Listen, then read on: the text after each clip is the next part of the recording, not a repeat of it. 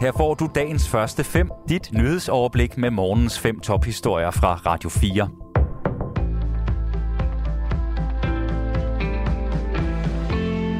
Det er onsdag den syvende september. Mit navn er Asbjørn Møller. Danmark kan ende i en situation, hvor vi ganske enkelt ikke har energi nok, så lyder det fra klima-, energi- og forsyningsminister Dan Jørgensen fra Socialdemokratiet, der dog roser danskerne for at spare på strømmen allerede. Men det er altså ikke nok, mener han. Jeg kan allerede nu bebude, at vi kommer til at se på yderligere tiltag i Danmark. Det er nødvendigt, siger ministeren til T V to. Uden at blive konkret peger han på, at kommuner og regioner allerede har formået at indføre en stribe tiltag, der muligvis kan finde vej til resten af landet. I Tyskland har forbundsregeringen allerede vedtaget en stribe nationale tiltag, der skal nedbringe energiforbruget. Man har blandt andet skruet ned for temperaturerne i offentlige bygninger, slukket lys, der oplyser bygninger og monumenter om natten, og slukket lys i offentlige bygninger uden for åbningstiden. Og den danske klima-, energi- og forsyningsminister vil altså ikke afvise, at lignende tiltag kan blive en realitet herhjemme. Forbrugerne kan komme til at spejde langt efter danskproducerede tomater, agurker og andre grøntsager denne vinter.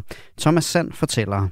Danske gartnerier ventes at indstille en stor del af produktionen i vintermånederne på grund af høje energipriser, skriver Finans. Detailkoncernen Coop oplyser til erhvervsmediet, at der hverken kommer danske vinteragurker eller tomater i koncernens supermarkeder denne vinter. Det skyldes, at der ikke er alternative leverandører. Michael Petersen, som er bestyrelsesformand i brancheorganisationen Dansk Gartneri, oplyser, at der er tale om et generelt billede i branchen.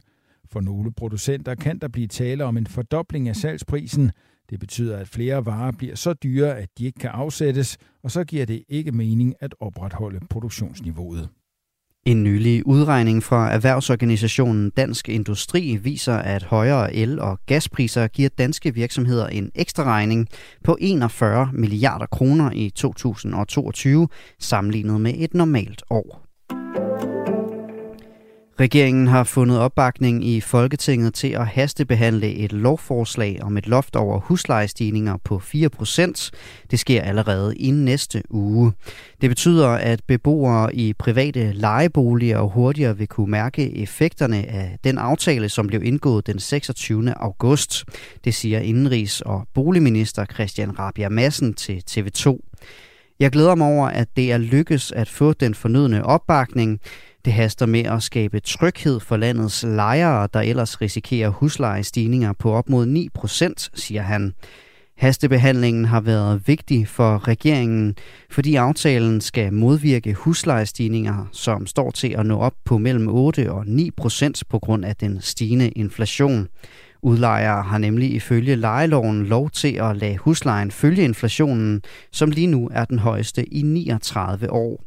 Normalt skal der gå tredive dage fra et lovforslag bliver fremsat, og til det bliver tredjebehandlet og vedtaget. I dag rejser udlændinge- og integrationsminister Kåre Dybvad-Bæk til det afrikanske land Rwanda, hvor regeringen håber at kunne lave et modtagscenter til asylansøgere.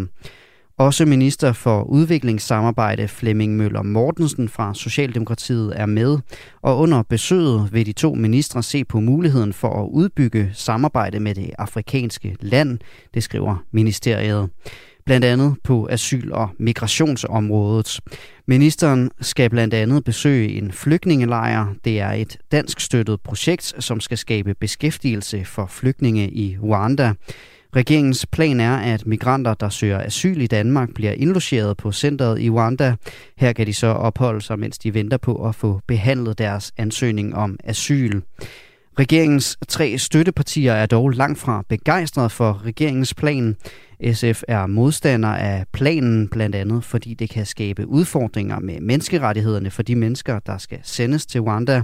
Regeringens andre støttepartier, De Radikale og Enhedslisten, har i forskellig grad raslet med sablen over for regeringen, hvis den altså gennemfører sin plan. Dagens første fem er tilbage igen i morgen tidlig.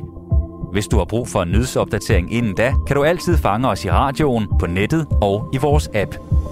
Vi høres ved til dagens første fem fra Radio fire.